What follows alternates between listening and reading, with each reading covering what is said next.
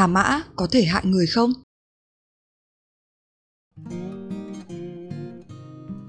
Trong số tất cả các loài động vật trên cạn, hà mã là loại động vật có thân hình to lớn hơn cả. Hình dạng của hà mã thật kỳ quái. Thân hình nó to béo rắn chắc, da dày mà trơn bóng, nhưng trên đầu chỉ có hai cái mắt bé xíu. Đặc biệt nhất là cái miệng rộng của nó. Răng hà mã vừa to vừa sắc, khiến người ta phát sợ.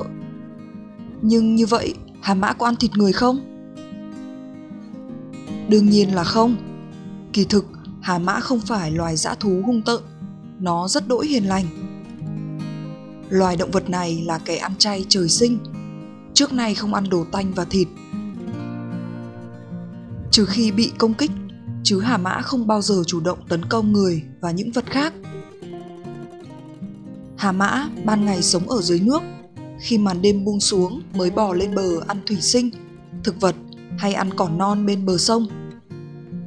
Hà mã ăn không giống trâu, bò, dê. Môi trên môi dưới to dày, cùng với hai má rộng và mềm, đã tạo nên cái miệng to lớn, mỗi lần có thể ăn 10 kg thức ăn. Một ngày, hà mã có thể ăn hàng chục kg thức ăn, tương đương với lượng lương thực một người ăn trong một tháng. Xong, hà mã ngày thường hiền lành này khi sinh nở sẽ vô cùng hung hãn và nóng nảy. Thời gian này, hà mã tương đối nguy hiểm, cho nên tốt nhất vẫn nên tránh xa chúng.